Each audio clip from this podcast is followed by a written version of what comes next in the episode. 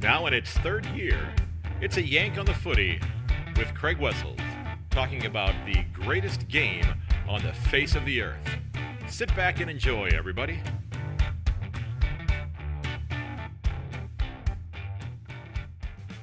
Hello, everyone, and welcome to episode 181 of A Yank on the Footy. I'm Craig Wessels, coming to you from Sandusky, Ohio. Thanks for giving this episode a listen. In this episode, I'm going to look back at round 15 as well as some of the big news in the early part of the week, and there was some extraordinarily big news. Now, folks, I do have to apologize. I am a day late with this. Uh, I had a uh, birthday. Uh, well, Monday, and uh, this is kind of an interesting one for me because it happens to be the same age that my father was when he passed away. So I'm a little, uh, I don't want to say nervous about it, but uh, to say I'm concerned, to say I'm not concerned would be a bit of an understatement. So um, his his father was 69 when he passed away. My father was 59 when he passed away. I just turned 59, but I will tell you, 49 scared the hell out of me because I thought that's when I was going. So made it to 59. I guess you could say I am looking forward to being 60 next year. So those of you who did reach out and wish me happy birthday, I truly, truly appreciate that. Was a uh, that was really, really neat. And I am gonna call on all of you here in the not too distant future. Now I'm not going to say anything more about this, but it's a little favor I'm going to ask of of as many of you as can participate in this. But I don't want to say too much about it right now because uh, somebody might hear it. And I want to make sure that this is, uh, when I talk about that, that's something that they don't know about. They might have a bit of an idea now because they're probably going to hear this. So, again, I was a day late, had the birthday. Also, full disclosure, I, uh, over the weekend, as I was watching footy, I pretty much went between watching footy and uh, binge watching season two of Underbelly which uh, I watched the first season uh, back in our springtime, probably back in March or April, and I had had not gotten back into season two yet. But what a really really interesting series uh, to just kind of see how criminal activity took place or was happening in Australia, and, I, and this was set in the 70s and 80s right now, and I guess it goes back even further in time later on in the series. But I, I have to tell you, I really enjoy watching uh, actor by name of Roy Billing or Billings uh, on this show. He played a character by the name of Aussie Bob, if you have not seen this yet.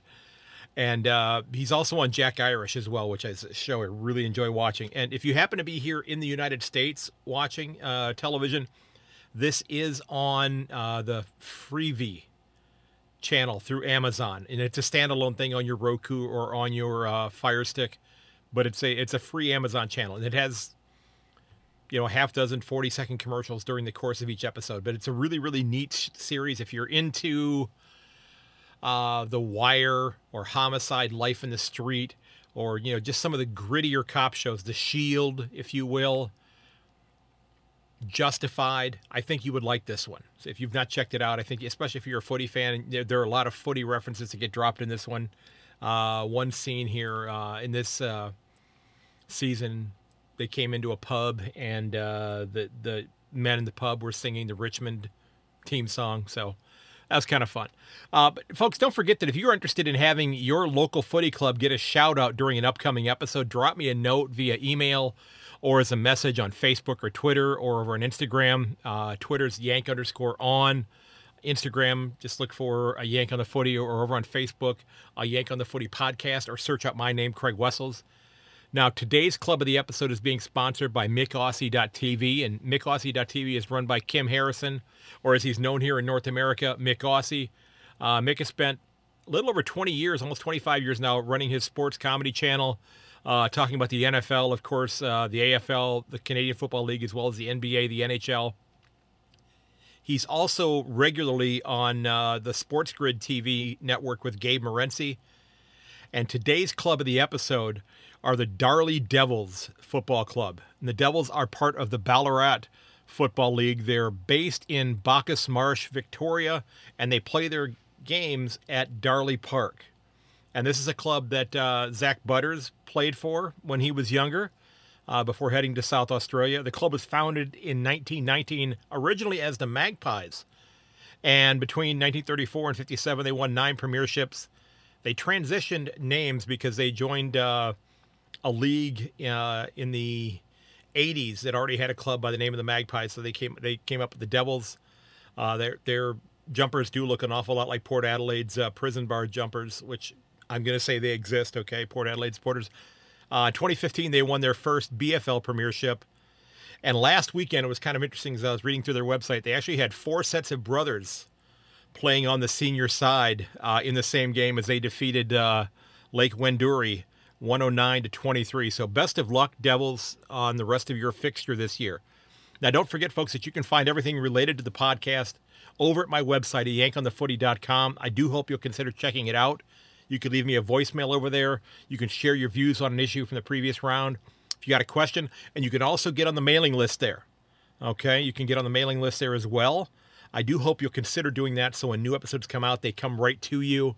Yeah, I've had a couple of instances where some of the different uh, discussion boards have, have not, um, you know, uploaded uh, episodes that I've posted, uh, and that happened with a few of them when I was trying to get uh, feedback from supporters this weekend. Uh, there were several that I did not uh, get the post actually posted onto their website for whatever reason or another. Maybe that maybe the moderators, the admins were, were out of town or whatever. That's that's perfectly fine. You know, again, I'm not. You know, if you're if you're uh, listening, uh, I'm not there to sledge your club at all. I'm there to learn from you what you think about what's going on with your club, hoping to find new uh, guests for the podcast as well. Uh, I've got a couple interviews that are in the can that I have to finish editing and get out to you. Uh, I've got another one that I'm going to be doing in a little less than 12 hours. Uh, really looking forward to that one. Gentleman who's doing a very unique uh, podcast has announced uh, VFL for a number of years as well. And I just think I, I think I could probably listen to this gentleman reading the phone book. His voice is that professional sounding. It's just it's just a real joy to listen to him during his discussions that he's having. So, folks, again, also over my website, if you want to leave a review there, you can certainly do that. It's a real help to the show. Lets me share that review out on so on the social uh, platforms to let people know what other folks think about the podcast. Hoping that maybe they'll want to check it out. If you want to help out the show, you can click on the little yellow button in the bottom left hand corner of my website. Uh, it's the Buy Me a Coffee page. Uh, if you're interested in any podcast gear, you can click on the uh, store page up at the top, and it'll take you to my Redbubble store page. If you're looking for a sticker or a T-shirt, something of that nature, or a Yank on the Footy socks, which I'm going to get myself a pair of those because I uh, I think they're pretty sharp looking and they're going to match my new shoes that I just got recently. So before I dive in, though, I wanted to give a big thanks uh, to Peter S. Uh, sent me a uh, tube of posters, uh, sent me a scarf as well as a as well as a, a cat's pin, but there were a couple of uh, what I would consider to be like five inch by seven inch photographs in there. Uh, Joel Selwood and Tom Stewart. We'll talk about him in a minute. Uh, but several posters as well as uh, including like one of the uh, the 2011 premiership posters from the Sun, uh, from the Herald Sun newspaper. And I'm looking around in my little recording studio, empty walk-in closet that I've converted, and thinking that they're going to look pretty damn good in here when I decide to hang them up in here. So, Peter, thanks so very much, man. I, I truly, truly appreciate you sending that. You know, and again, you know, also, folks, if you happen to have a sticker for your local footy club and you want to drop that in the mail, uh, the Virginia Lions just sent me one this past week, and I can't wait to get back into my classroom so I can put that on my desk. Would absolutely love to uh, to advertise or to promote your club uh, in my classroom uh, definitely give you a shout out as well here. But let's jump into the uh, the big news for the, the week, and of course, you know the the big thing happened at the MCG this weekend. Uh, the incident with Tom Stewart and with Dion Prestia uh, with the concussion. You know, it, Stewart has now gone to the tribunal. He's going to be out for four games. Um, and I think that you know, would I have loved to have seen it be less? Sure. I, again, I'm a cat supporter. I would love to see it less. I mean, but I get it. I, I truly understand what the what the cop is trying to do. Could he have prevented it? Very likely. Very likely. Do I think he's a malicious player? Not at all. Now, some of the the comments from the Richmond supporters that I'll share tonight will be a little bit different than what my thoughts happen to be there. And that's perfectly okay because I wanted to get the insight from Richmond supporters in terms of what they're thinking. And of course, then some of the Cat supporters were digging back into history and going, hey, you remember that time when this happened with this player? Won't mention any names, Trent Cotchin. Um, so a little bit of going back and forth between them there. So, you know, uh, his shoulder, you know, into Presti is going to cost him four weeks. Uh, just thankful that it's not, you know, finals time. You know, they lost, uh, they didn't have, you know, Stewart in the finals last year, which was not helpful to them. Uh, I do hope, you know, first and foremost, I hope Dion Prestia is, you know, going to get well soon, that, that everything's going to clear up for him, that he's going to be okay. Uh, you know, it's, uh, it's the kind of thing that I think happened with great regularity for uh, those of you who are roughly my age who are listening, who've been watching the game your lifetime. Uh, that probably was that would have been something where people would have thought, "Oh, what's the big deal? He'll be back out on the ground in about 15 minutes." And I did an interview last week with Sean Smith, who played with the D's and with the uh, Roos, and we talked about that very same sort of thing, where you know you get your bell rung, so to speak, and you're back out there very shortly. Now, he had an interesting take on what to do about that, and I cannot wait to bring that interview to you. I just have not, uh, well, okay, like I already confessed, I was watching Underbelly this weekend, so I didn't get as much editing done as I needed to do. Uh, so, this is something that uh, I brought up uh, probably a year and a half ago, maybe two years ago in the podcast, asking this question. Um, I'm not a soccer fan at all. I, I joke saying that soccer is a communist sport because they don't let you use all of your body parts. They penalize you for being faster than your opponent. You know, I'm just. I mean, I announce soccer for my the the school teams where I teach, but I, I don't watch soccer beyond that. Okay, it's just. I'd, I'd I'd rather watch footy 11 times out of 10, if that's my option. Okay, but the one thing soccer has is that red card system. And and I get Stewart being suspended. Again, this it, trust me, I'm not uh, I'm not going to sit here tonight and say that he should get off scot free at all. I'm not saying that in the least, but um, I am wondering would it be a good idea for the integrity of the game that in a situation like that where what happened with Prestia, and again, I'm, I'm asking this, and I don't, I don't have the right answer here, and I heard other people bringing this up. I think Kane Cornes brought it up this weekend as well. Uh, to have some sort of a red card system because you know Stewart's going to be missing, you know, four subsequent games. Uh, let's see, it's North Melbourne, Melbourne, Carlton, and Port Adelaide.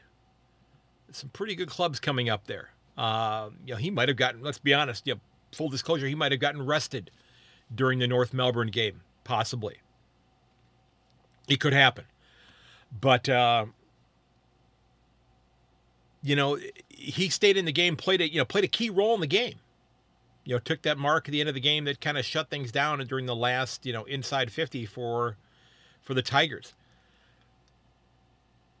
But would it be would it be the, the right idea? Because again, if he's getting suspended for four games, some of those clubs that he's getting suspended against are ones that, quite frankly, Richmond would like to see Geelong beat because they're directly ahead of them on the ladder, or they could be, I should say.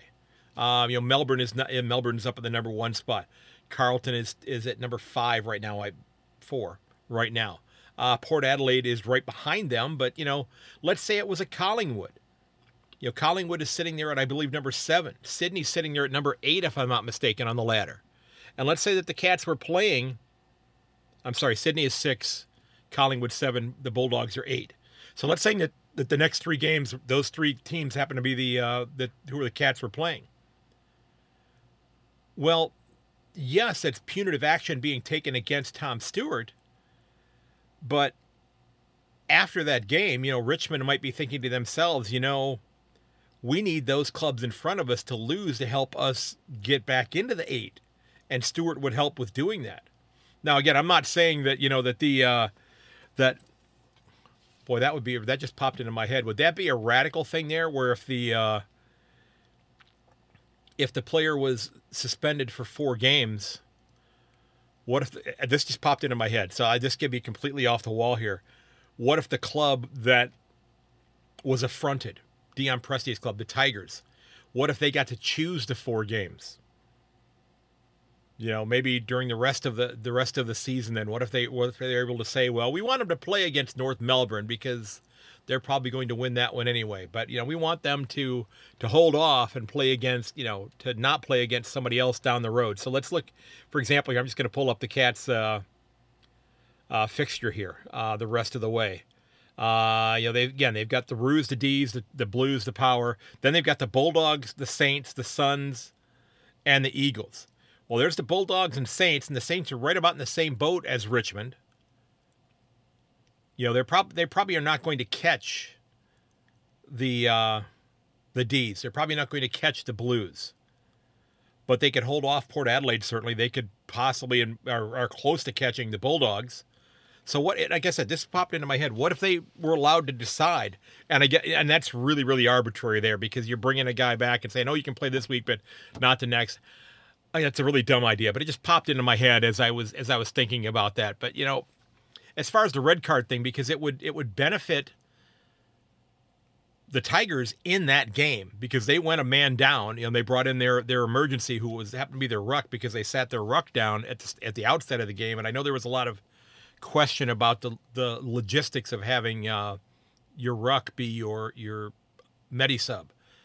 Um, but again, I don't I don't know if there's a right answer to this. Okay, but uh, here in the United States in college football, they have what's known as a targeting rule. And what the NFL and what college football and high school football are doing is they're trying to eliminate players from using their helmet as a weapon because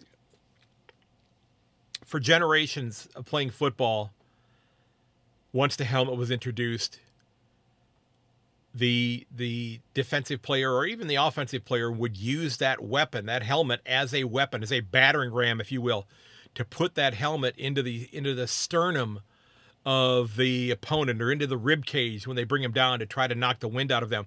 But of course, the the, the problem with that is the head injuries, the neck injuries that take place. There have been instances of paralysis.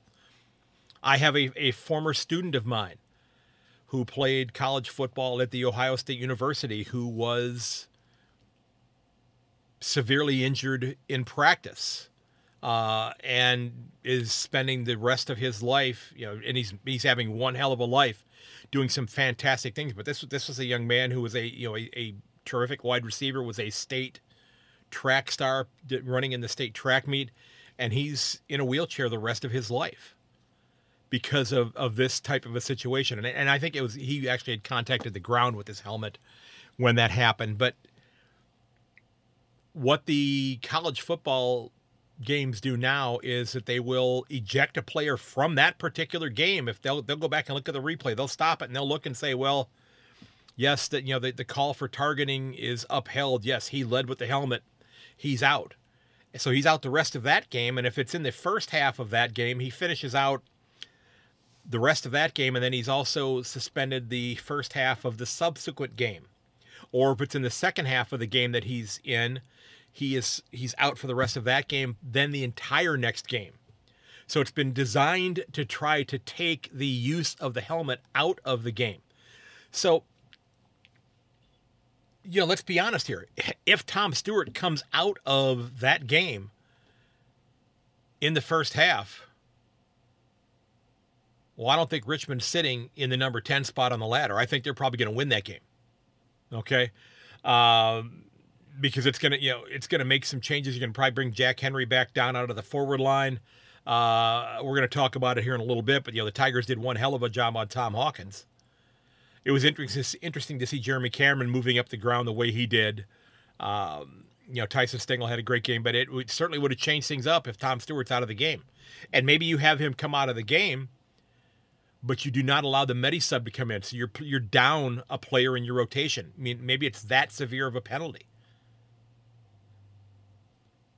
I don't know. Maybe, and again, I'm not saying that there's a right or wrong answer here. I'm just tossing this out as an idea. Um, so I just I just really was curious to know what your thoughts were on that. So I'd love to hear from you. So if you want to drop me a note over on my website or over on my uh, um, my Facebook page, a Yank on the Footy podcast, love to hear from you there. Uh, you can shoot me an email at uh, yankonthefooty at gmail.com as well.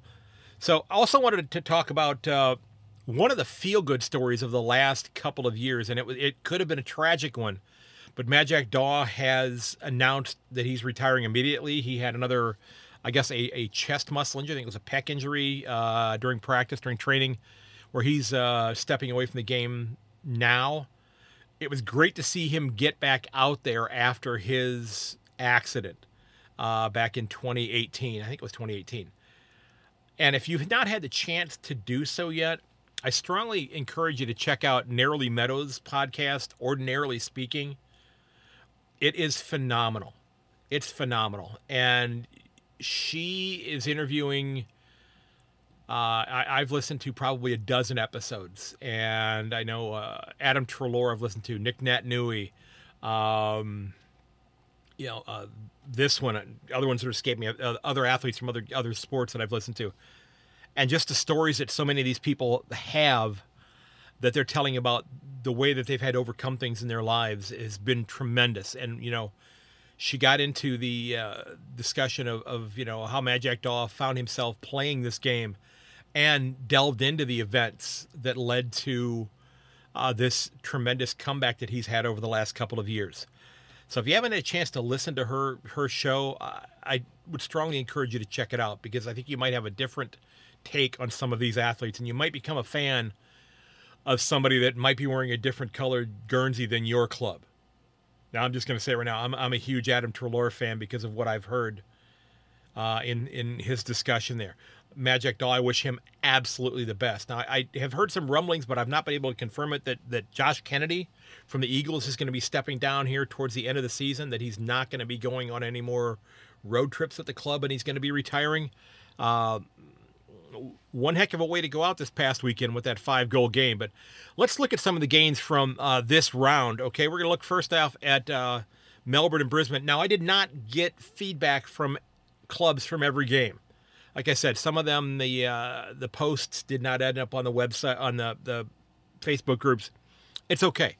Uh, this is where I would love to eliminate the middleman and have you, you know, reach out and, and send me notes uh, or send me you know voicemails and such that I can incorporate into the podcast. I mean, I would love to go that route with it. But let's look at the Melbourne and Brisbane game. And and again, full disclosure, if you listened to our tip episode last week with Mick Aussie, I got this one wrong. I think I had Brisbane by ten. Uh, it turned out I was kind of right. It was Melbourne by ten goals. Um, you know, I was waiting to see what was going to happen uh, with the captain not there, with Max gone out of the ruck. You know, it's going to be a hell of a big responsibility for Luke Jackson to step in. And he had a tremendous game. Now, Oscar McInerney, you know, did win the hit out competition. Um, but Jackson looked an awful lot like uh, Max Gawn, covering a lot of ground. You know, as I, I joked online, I said I was, you know, waiting to see, uh, you know, how Robin was going to do without his without his Batman.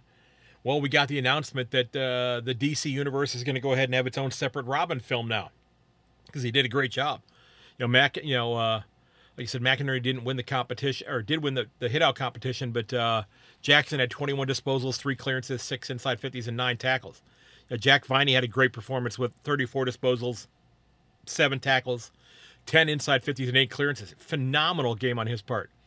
You know, the D's, they just kept their foot on the gas pedal after the first quarter, and they just continued to put distance between them and the Lions and to add on to their percentage. Uh, it just was. It was just. I wasn't expecting that. I thought this was going to be a much closer contest than it turned out to be. Hugh McCluggage, you know, paced the lines. He had 27 disposals, 11 tackles. That's huge.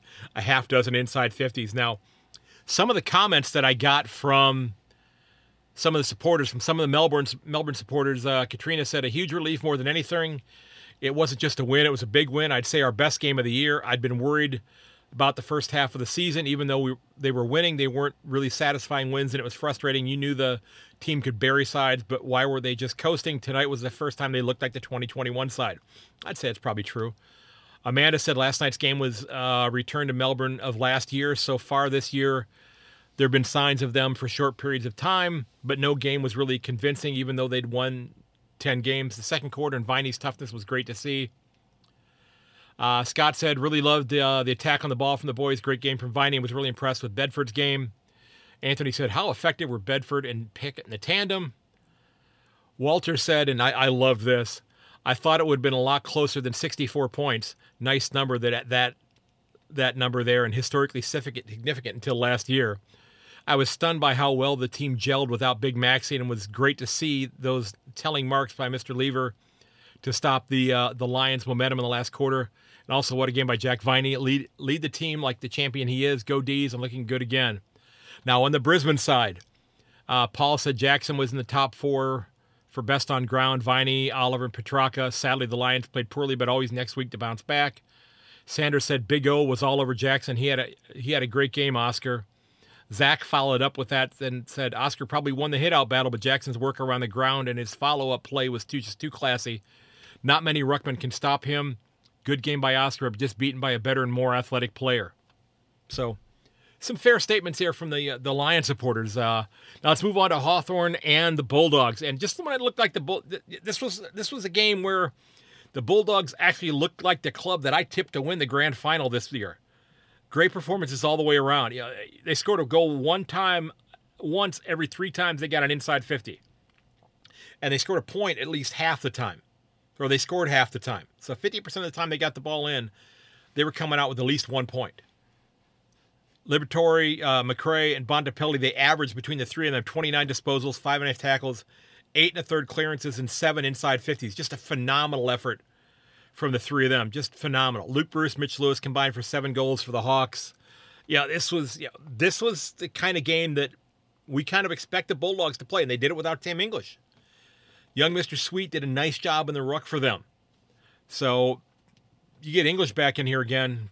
This this club could take off and start rattling off some wins here. Now, as far as the Hawthorn supporters, uh, Dominic said, I think there were some positives first quarter and last quarter. Hardwick's effort on Weightman, James Blanck's debut, Mitch Lewis's game. Ronnie said, one, signing Lewis on for four more years is clearly the right move. Four goals is what we need from a big key forward. Three or four goals a game now on average, the more he matures. Uh, number two, Dimma had a great night negating Weightman. That's true. Uh, number three, uh, the debut of James Blanck was more than justified. Already looks like he'll be another midseason win for us moving forward. Four, the first quarter showed what the team can do. Now it's just a matter of making it more than one quarter, and if, or rather when, it becomes four quarters, then look out. That will come as the younger guys gain experience. And then number five, he said, uh, I have a good sense to stay off Facebook last night, so I'm learning. uh, Peter said, We kicked 10 goals. I'm sorry, we kicked more than 10 goals. Uh, on the Bulldogs side, then Karen said, terrible start again, same as the Geelong game, just lucky we weren't playing a team in the top eight. Jeff said uh, we did what we should have done. Slow start still hurting us. Shecky's field kicking uh, gets a little attention, but is fantastic. Westy continues to develop as an important player. With the kennel, we're all aware of the value of Libba and McRae, but they don't always get the accolades they deserve from outside our club. Uh, things are falling into place towards the back end of the season with more players returning from long term injury. We're well equipped to push into September action. David said, as soon as we started pulling tackle pressure on, uh, especially forward pressure, when we didn't have the ball, we seemed to, to, force the turnover, and I think that that's where we wanted to get on top. Once the doggies do that and get on the roll, they are arguably one of the hardest teams to stop, and I, I would agree with that. Uh, Sherry said, one, Libba is the heart, of, heart and soul of our club. Two, Riley's a classic example of a kid who never gives up. Uh, three, Bont looks to be moving a lot better, so hopefully that continues. Uh, four, JJ looks like he's getting his 2016 spark back. Then we move on to West Coast and Essendon. And if you didn't watch this game, folks, go back and watch it. Because this was one of the probably three most entertaining games of the weekend. It really was. It really was. It was, and I and I, I got this one right. I did tip West Coast. I said I think that with them having you know the, the West Coast supporters stand behind them they're going to show up. They had a decent crowd there. They were vocal, and it worked out for them. You know, like I said, until the Cats and Tigers game, this might have gone down as the most exciting game of the round. Uh, and of course, then you got Port Adelaide and uh, Gold Coast as well that we'll talk about in a moment. Uh, the fleet-footed and agile Josh Kennedy kicked a bag to lead the club that has arguably had the worst luck regarding health this year. They have. You know, the Eagles are just about back to full strength. Sounds like Nic Nat's going to be back this week. and they're going to spoil some finals dreams before this year is over. And I did see an article today. I didn't read it yet, but I saw the headline where Nick Nudi's basically stating that uh, that they want to have a say so in terms of who plays finals. And I think if this club gets healthy, and I haven't looked at the rest of their fixture the rest of the way through here, but they could certainly disrupt some clubs' plans later on in the year if they're healthy. I know they play the Cats one more time at Kardinia Park. You know, the Bombers had some terrific performances around the ground from Dylan Shiel, Peter Wright, Zach Merrett, and Jake Kelly, but you know, West Coast it was just just an exciting win for them to to get that second win to to to push themselves out of the basement, out of wooden spoon contention there. Looking at some of the West Coast supporters, uh, Russell said, "Love the way that Barrass stepped up every time Guv was out. Uh, Connor West always gives 100% commitment. JK's five goals, haul and running up and down the ground, huge four quarter effort, and was rewarded with the win. Still a lot of work to go, but there are more positives than they can take they can take out of this than negatives." Wayne said, "Our ball movement was very good. They seemed to always looked to go through the middle. We were sloppy early, but tightened things up quickly. Our defense in the second half was uh, very good all over the ground. J.K. great game. Probably could have had seven or eight if players didn't get in his way. Well, uh, Yeo, just a brilliant player off halfback, attacks hard, and is a great reader of the game. Waterman is proving his versatility, ready to fulfill the potential he showed. Um, Huff and Bazzo just love watching these two boys play their ply their trade, real up and comers. Uh, Waza King, who I had on the podcast, said the boys dug in and they didn't give up, kept on the same game plan, and uh, a few times turnovers cost them, but they kept at it. Credit to Essendon, they didn't give up either. It was a cracker of a game for a bottom of the ladder clash. Big two meter Peter owned the first half, Barrass the second, in an exciting duel. JK showed why he is one of the best Eagles ever in a, in a master class at the other end. Eagles fans needed the win, and so did the players. I would certainly say that. And again, you know, being a fan of a of an NFL club that uh, that um, has been bad for so many years, and of course has done the, uh, yeah, made the decision with with Deshaun Watson, and and I don't know if you're an NFL fan. I'm just going to toss this out here because this popped into my head. Um, it's not lost on me that the NFL's uh, punishment hearing, if you will, to decide the suspension for Deshaun Watson for all of the things that he had supposedly done uh, with all of these different masseuses uh, that began today. And ironically, um, it also uh, began the same day as uh, the uh, sentencing phase for that uh, that lady who was involved in the stuff with Jeffrey Epstein. Was it that Jesseline Max? Is it Maxwell? Uh, was given 20 years in prison. Um, today, she was sentenced to prison. Now, of course, they've not released any of the names that, that were involved in all of this. I'm I'm sure there are horrific lists of of celebs and politicians and that sort of thing that that that got involved with the stuff that this guy had going on. Sorry, lousy sidebar there, but I just it wasn't lost on me that that sentencing was taking place the same day that Deshaun Watson's uh, punishment phase was going on here. Um, Michelle said uh, Bailey Williams did a good job. We'll build his confidence. Yep, uh, was a force. Uh, Yeo was a force, uh, just a force field everywhere he went. Fierce all game. They seem to be getting some connection back and playing a bit more uh, for each other rather than doing their one bit and stopping. Uh, let's see here. Let me go to some of the Essendon supporters. Thomas said, to be honest with you, we lead the game in some major categories, but proved it's a simple game when you kick straight. I thought we found targets inside 50 a little better than most of the year instead of bombing it long. We do need to find a good goal sneak forward pocket to replace Tippa. Yeah, and that's been that right there. You know, they knew he was going to be out for the first couple rounds, but I don't think that, the and, and I I wish you know Anthony McDonald, Tip, and Woody the absolute best as he goes forward in life. But that that is a a huge component of the Bombers' forward structure that is not there, and they've just not figured out how to replace it yet. And it's not something you can do in the middle of the season the way that the game is played. Um, Ruben said if we kick straight in the first quarter, we would have put too much pr- scoreboard pressure for them to come back from. Uh, Richard said the only positive thing was firming up draft picks. Uh, Patrick said, I thought Perkins was very good. Jones was will just get better and better. Reed should be playing. Hobbs confidence building as is Caldwell with midfield time. Shields was outstanding. Gail thought I was I thought it wasn't a bad game up to halftime considering it was two bottom sides. Inaccuracy cost us. Second half was frustrating to watch. We could see what Gold Coast were doing in the forward pocket. Truck needs to get back into the coaching box to see what's going on all over the ground. Not looking forward to the rest of the season. Joseph said, Every time we lose, the knives come out. Not easy to win in WA, just a time difference, giving the other team a few goal advantage.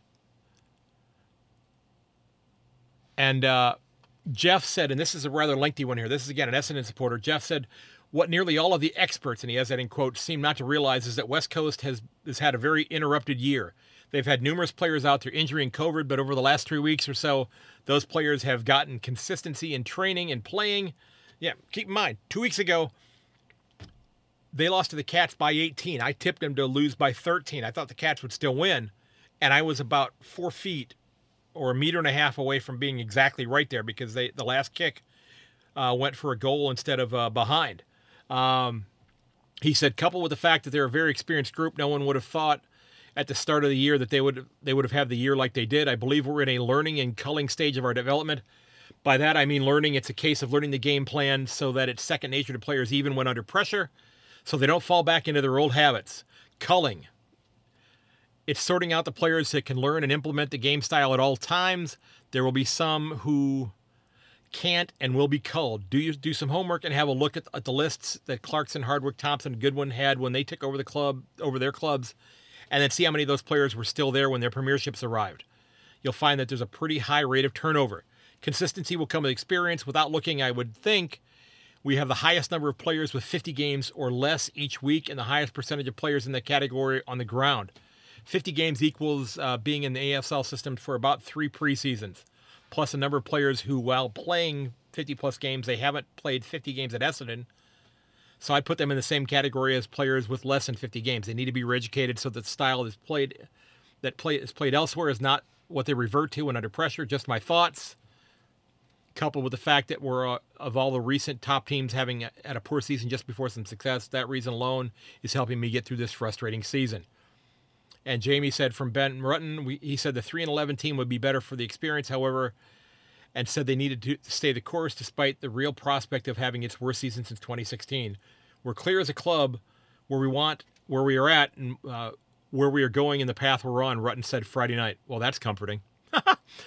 so let's look at Fremantle and Carlton. Again, another round, another week where the Blues just dominate clearances with 50% more than their opponent. Walsh and you know, Walsh and Docherty combined for 70 disposals. Charlie Curnow kicked four more goals. Matthew Kennedy, Patrick Cripps each had eight disposals.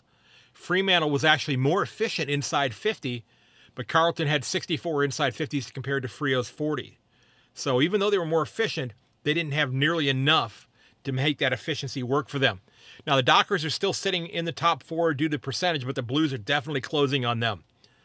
And looking at some of the uh, the Fremantle supporters, uh, Julie said it's a heartbreaking loss. Is there anything more frustrating than supporting the Dockers?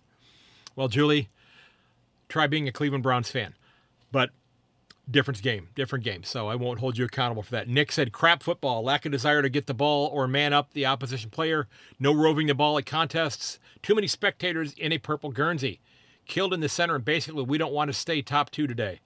Anyone think anything different? Uh, Mark said JL had a bad game today. Wrong decision to start Logue down back, and worst decision not to change it. Another poor decision not to send Aish to the to Walsh in the second half.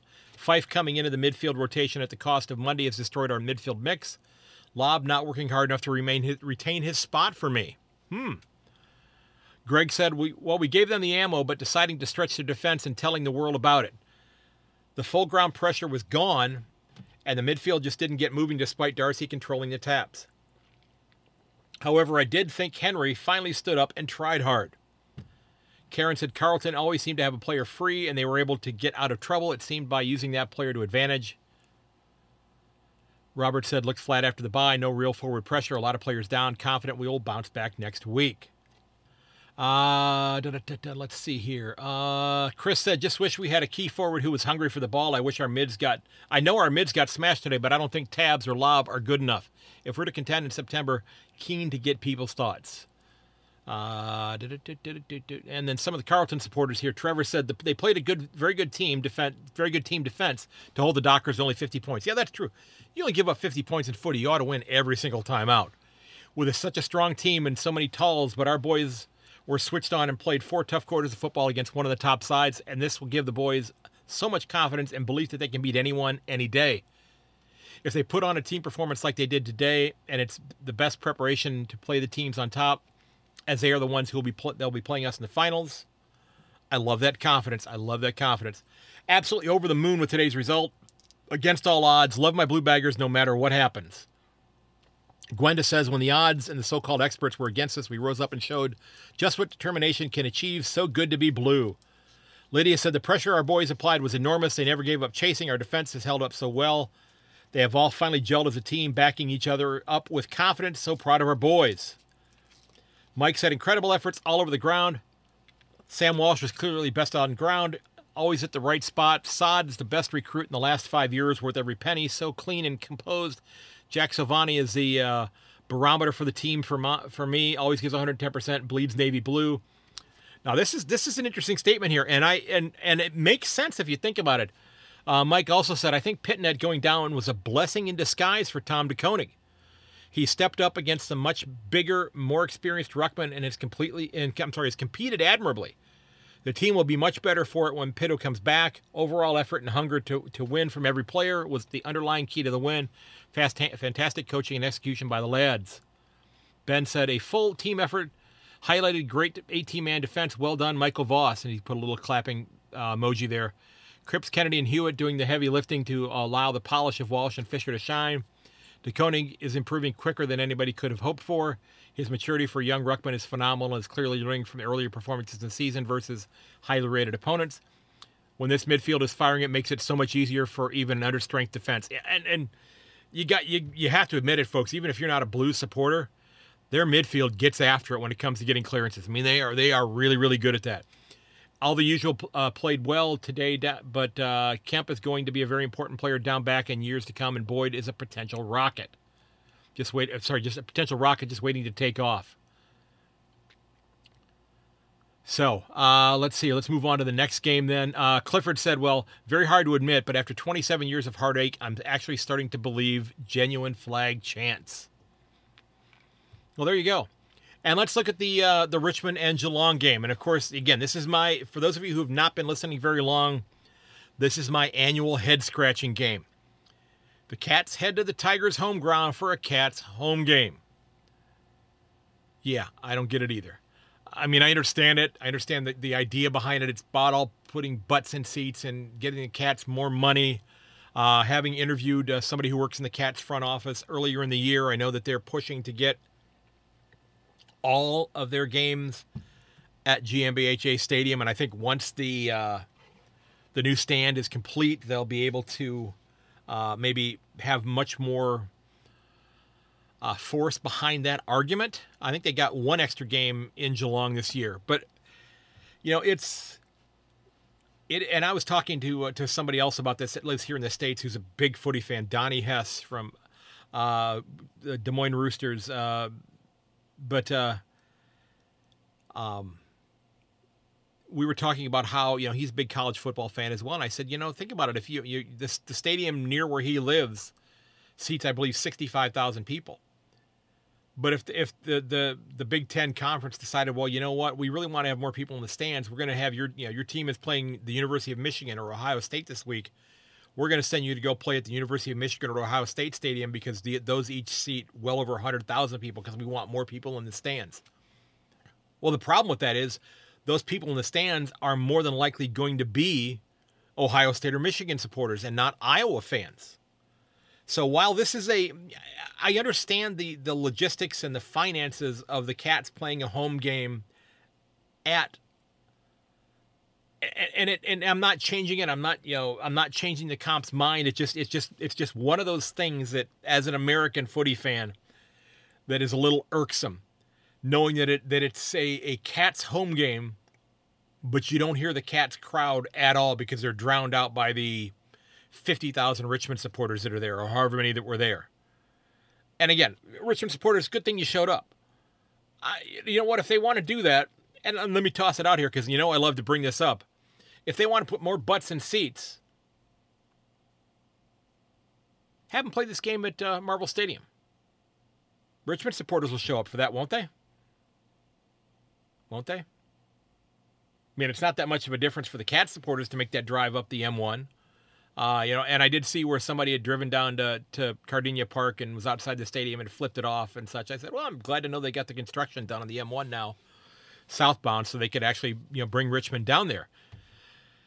Hopefully, they'll be able to play there next year. But again, like I said, it's it's it's just something that you know from American standpoint, I just it's it's mind-boggling. I understand I understand playing what you would call neutral ground neutral ground games, if you will, going to to uh, Canberra or going to Darwin or going up to uh, is it Townsville, way up in the uh, the north, uh, or going to you know the, the arrangement that Hawthorn and, and North Melbourne have playing games in Tasmania. I understand that.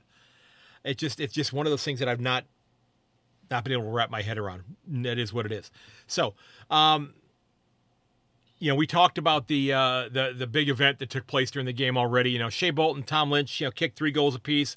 You know, Bolton missed a couple close ones. Uh, young Mister Rioli is going to be a fun player to watch also as he gets more experience. Tyson Stengle, Jeremy Cameron also kicked three apiece for the Cats. Um, you know, the Cats really mixed things up at the outset. You know, Gary Rohan was a late scratch. They moved Jack Henry up forward, and, and I can't remember the last time I saw Jack Henry up forward. You know, we were all excited, you know, as cat supporters, we were all excited about seeing him come back into the defensive structure. And, well, lo and behold, he's not there. Well, I think he's probably going to be there for the next four games at least now, um, with knowing what's happened here. You know, Dangerfield's coming back in. If they need to bring somebody up forward again, they'll probably put Dangerfield up there, maybe not have him in the midfield uh, if that's what they need to do. If Rohan's not able to come back in, um, you know, Richmond did a great job of shutting down Tom Hawkins. I mean, he was he, you hardly heard Tom Hawkins' name during the course of the game. Liam Baker was phenomenal with 24 disposals, eight eight inside 50s, and seven clearances. Again, if these two clubs face off again later on in the year in in finals, well, of course we already know where it's going to be played. Okay, it's not being played in Geelong, even though they may be the higher rank, ranked team. yeah, uh, I do hope they're both at full strength because it's gonna be one hell of a matchup. And this, this, in my purview, as somebody who's only been following the game for now almost seven years, six and a half years or so, to me, this is one of the biggest rivalries in, in the game. I, I think it has been. Uh, it'd be nice if we actually got to play it at our place, but I'm going to shut up about that now. Okay, so uh, let's look at what some of the Richmond supporters said. Uh, Jeff said, My thoughts on the game would not be suitable for public discussion. Uh, Glenn said, How can a player be knocked out of the contest with no free kick or even a stop of the game around him? Uh, Glenn said, Close game, so why double the free ki- the freeze to the Cats? Uh, Joseph responded, That's how it is every week.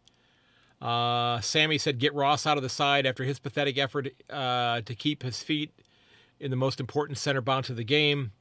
Uh, Jeff said, diff- "Different." Jeff said, "Report the umpires for gross incompetence. Any footy code will stop the game for a KO'd player." Now, let me ask you about that because I think I saw somebody. I, I didn't. I didn't include it in my notes here, but somebody said that the that the Tigers actually have to ask to have the game stopped. That there needs, you know, because that happened. Uh, Will Powell's Will Powell the, the injury with uh, Gold Coast against Adelaide a couple weeks ago. I mean, the game went on, and you know had the had the you know kick ended up being behind from Tex Walker. I mean, the game could have theoretically kept going, but they were going to be bringing a stretcher out there for him. Um, Sammy said Dusty hiding in the fourth and Bolton's five meter misses week in and week out. I can give you so many talking points. Uh, Joseph again said, if we have Balta, Cotchin, Lambert, and Presty if, if in in we beat them easily. Um, uh, da, da, da, Lee, Lee said, like I said elsewhere, after watching the Tigers tapes for the past month, Scotty would have thought that four weeks for four points was a fair swap. Um, and the note prior to that was umpires report the game was fantastic. Stewart was instructed to get Prestia well off the ball, straight for the player. I don't know about that. But Neville responded right after that and said, You're right, dirty bastards. Remember Dangerfield taking out Vlastuin in the 2017 Grand Final? They didn't play in the Grand Final in 2017. Oh, did they? No, they didn't. It's 2020. Uh, yeah, so, uh, yes, they got, you know, uh, Mick uh, said the Prestia hit cost us dearly, but good coaching got us, got us back in the game. And then it did. I mean, you know, you you looked at Dimma during the first quarter. He's he's pacing around in the in the coach's box looking for answers.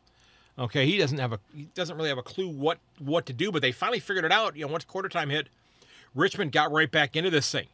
Um, you know, Baker, Bolton, and Pickett starred not for the not for th- uh, three turnovers in the last quarter, uh, costing us a game. We all know the umps were pitiful. No 50 for the Prestia hit, no nothing. Lynch had his head ripped off holding the ball decisions that weren't paid. Our kids stood up, not worried at all. Good signs as we had no ball to Koch and Lambert, so not really worried. We'll be around five or six this season at the end. Okay, well that and that may very well be the case. Yeah.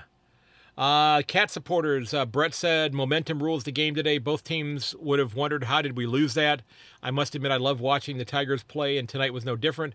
For the Cats, Stengle and Close were brilliant. Henry's strong hands up forward and Bews match winning tackles add Cameron Smith and have a few weeks of Stewart in the best. Uh, Scott said was a very good response to the Tigers' run. No one saw it coming. Could have gone either way. Stengle was epic. Cheryl agreed. Cheryl said, "I agree that Richmond, Hawthorn, Essendon never play at GMHBA plus Collingwood." See, I'm not the only one saying that. Actually, I put that in the post on there. Um, Peter said, "I want to play at the G as much as possible. That's where the big dance is."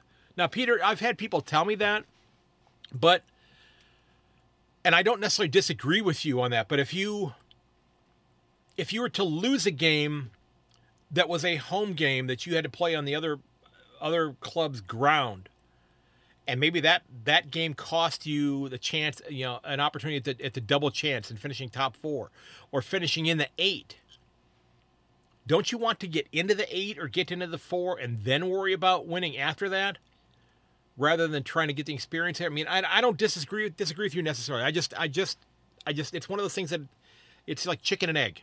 Okay, which one came first? Uh, yeah.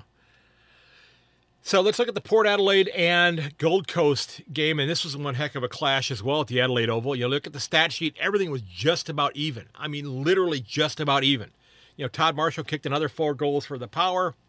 Thank you, Todd Marshall. You've really helped out my fantasy team this year. Uh, Riley Bonner, Dan Houston each rattled off 30 disposals. Karl Amon had 10 tackles. Touk Miller had 30 disposals, 10 tackles, and 9 clearances, although he did kind of have a, a, quiet second half.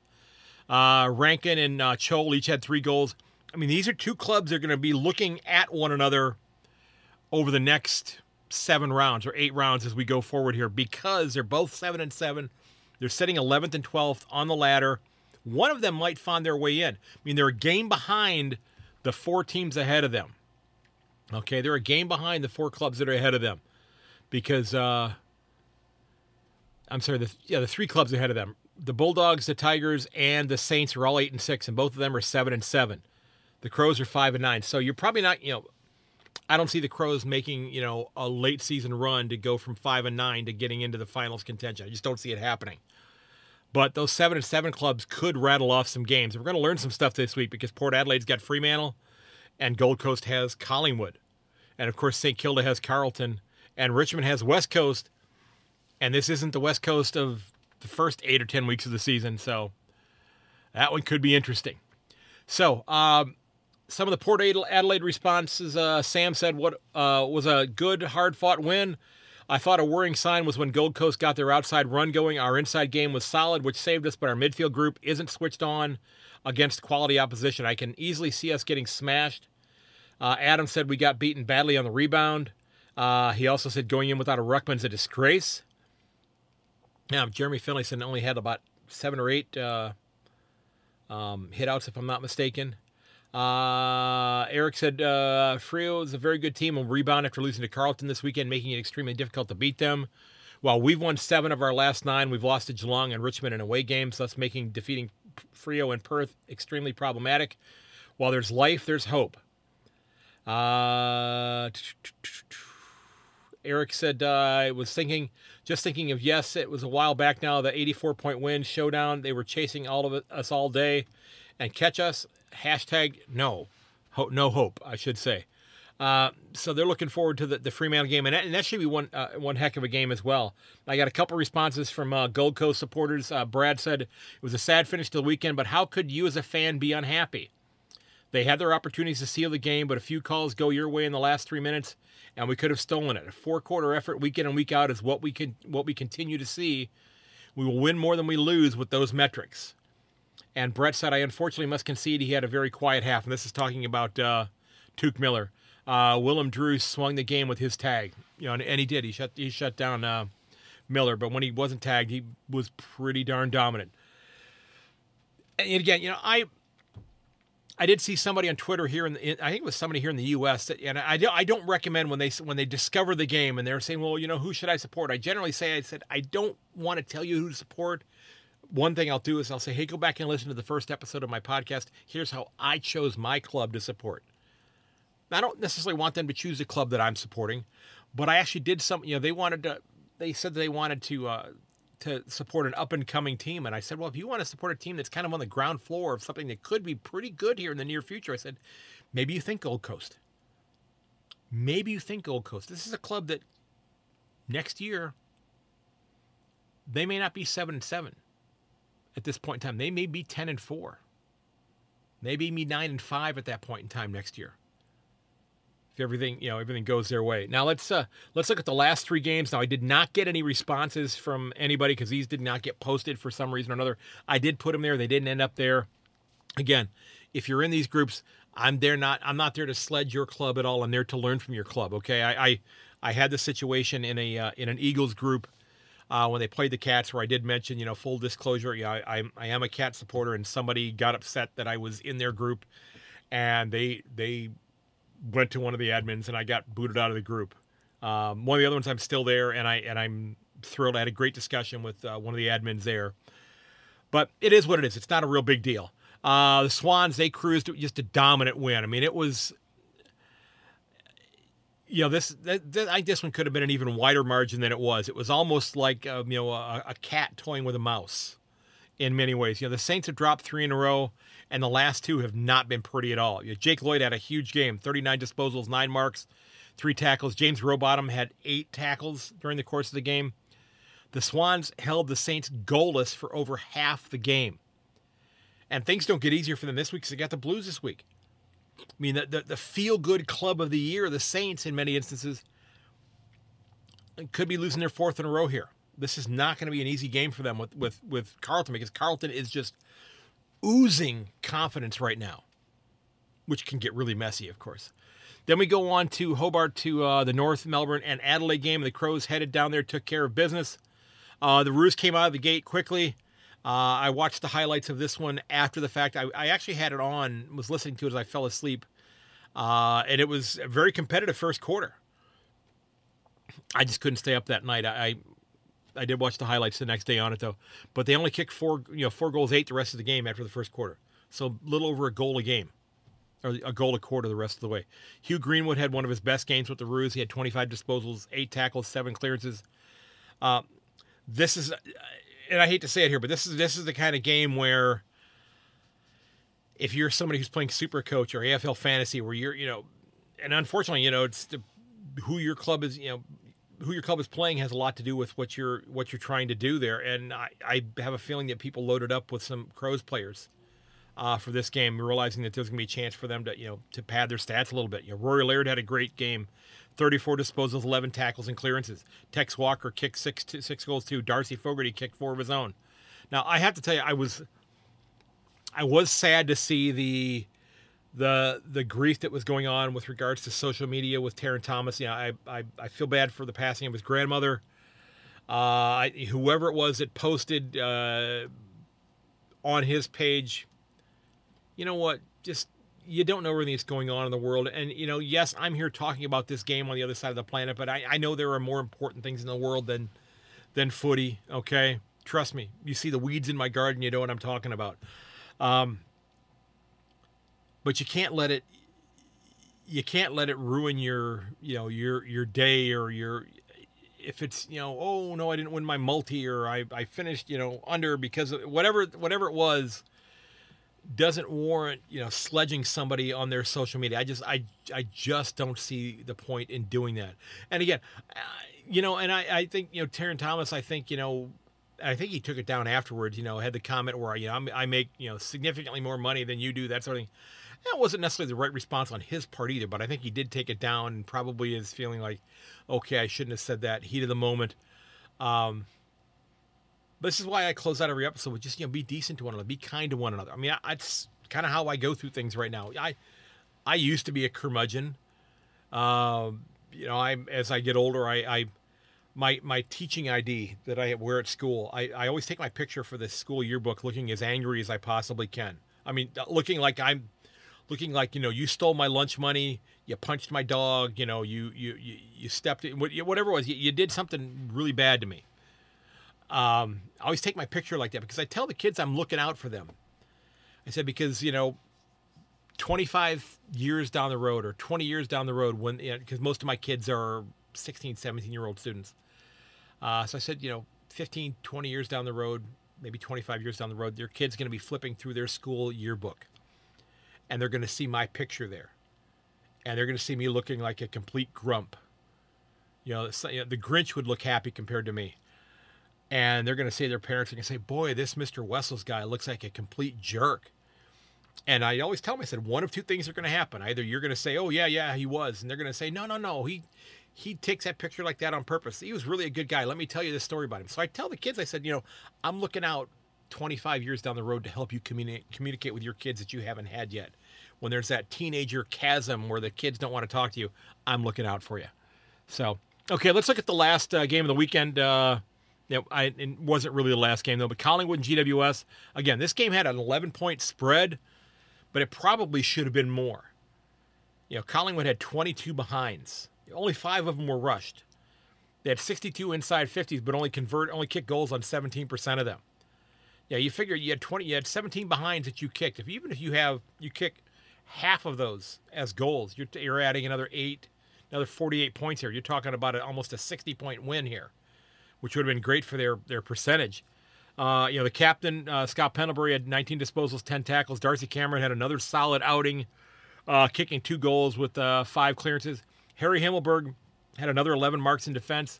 Stephen Coniglio with 31 disposals, six tackles, uh, four clearances. Jesse Hogan kicked four goals. The Pies have won five in a row. This is a club that I have a feeling when it, when all the dust settles at the end of round 23, I have a feeling this club's playing finals this year they are just doing a nice job. They're they're they're fun to watch. Uh, it's just it's just an infectious kind of fun to watch this club play. So if you're if you're a Magpie supporter, you got to be pretty happy with what you see. Does sound like Jordan De Goey was back at training today. Um, I keep hearing that that you know folks mentioning. I think it was on Channel Nine uh, Footy Classified where they're talking about you know that the Cats may be looking at bringing Jordan De Goey down to Geelong because you know they brought Tyson Stengle in and uh, I don't think that Eddie Betts is uh, Jordan De Goey's uncle uh, or cousin, I should say. Um, I have no idea if they're going to be bringing him in. I don't have a clue. Okay, uh, we'll have to see what happens with them. You know, they some of their draft capital are still recovering after the the Jeremy Cameron trade, though. But folks, an absolutely huge thank you to all of you who've reached out to share your thoughts. I appreciate your insight. Again, I am a cat supporter, but I'm doing my best to learn as much as I can about your club and every club in the comp. Again, I'm not there to, to sledge your club at all. I'm there to learn from it. Of course, yeah, I, I, as I've always said, I want to see my club win, but then I want to watch eight other great games. And this was one hell of a round here where we had what started out as the top eight sides facing off against one another. I'm really, really looking forward to what round 16 brings. I tip my cap to you, uh, those of you who shared information with me. I did not uh, get through all of the comments because there just there's just isn't enough time. I'm already rolling into about an hour in this uh, episode here.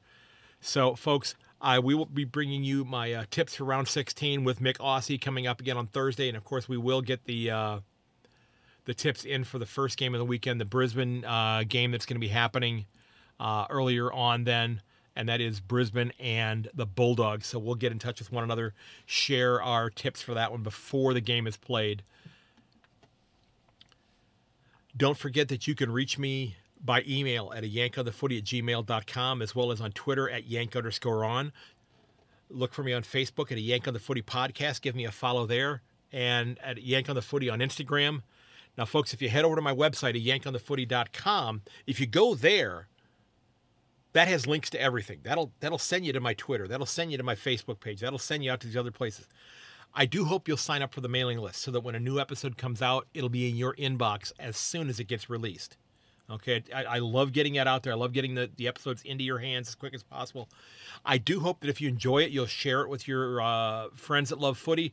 Tell them about it. You know, maybe you know, retweet it. You know, for the email.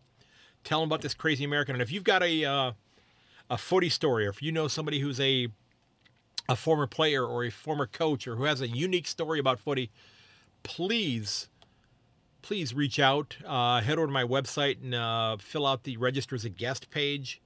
Uh, shoot me an email as well, letting me know that you signed up because I would love to talk to you. Uh, I, I really enjoy the the interaction of the interviews. I, I, I love talking about the games themselves, but I really learning about love learning about the games one on one for people. I you know the discussion I had with Sean Smith the other day was just I, I was I was great. I was stunned by some of the things that I heard, but just an absolutely wonderful gentleman. Okay, I, and I cannot wait to bring that one to you. I'm, we'll have it to you a little bit later this week. Like I said, I have an interview that's coming up in about ten hours from now that I have to do a little bit of work on because this is somebody who knows their stuff, and I'm really, really thankful that they are taking time to sit down with me. So, uh, folks, again, thanks for listening. We are fans of our clubs. Uh, we love this game. Again, if you do like the show, I hope you will share a link.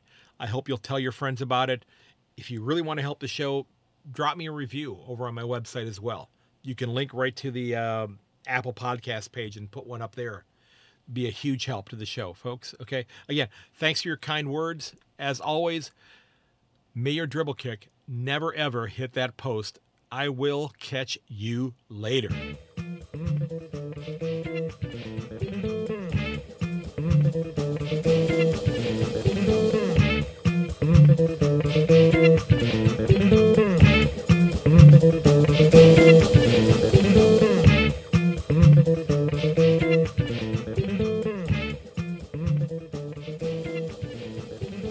This has been episode 181 of A Yank on the Footy.